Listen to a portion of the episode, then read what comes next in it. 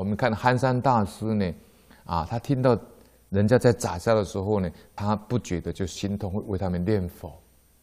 啊，那我这里就讲一个公案，啊，讲一个公案，啊，你想要长寿，就不要造杀业。所以在台湾呢，有一个早期一个留美的科学家叫李久兰博士，啊，他说呢，素食放生是福寿之本，他就讲一个公案故事。他说有一位加拿大的女士呢，五年前得到末期的恶性皮肤癌，她扩散到肺部去，医生宣告呢，无药可救，只有三个月的寿命。那么这位加拿大女士呢，她认为啊。生命要结束了，不如到一个风景优美的地方去死，所以她选择了尼泊尔，佛陀的故乡，尼泊尔。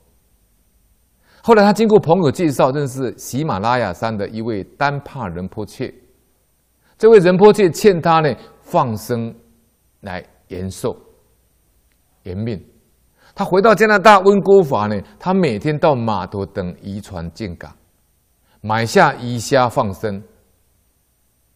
还有其他动物，如狗一样，像狗一样，他也去把它放生。他能救一条命，就算救一条命。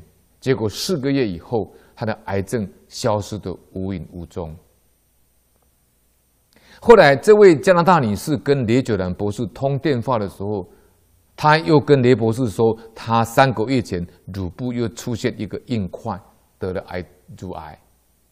他又如法炮制，每天吃素放生。不到三个月，病又好了。雷九兰博士问他：“你一天放多少生命？”他回答说：“平均一百条。”他一天放一百条。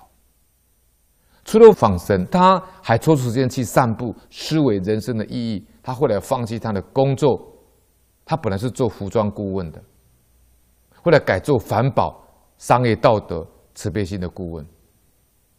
这个是。在一九九零年七月，写在美国佛州，这是李九仁博士讲出来的故事，啊，所以呢，这个人不杀生呢，爱护物命，以及放生施食得长寿果报。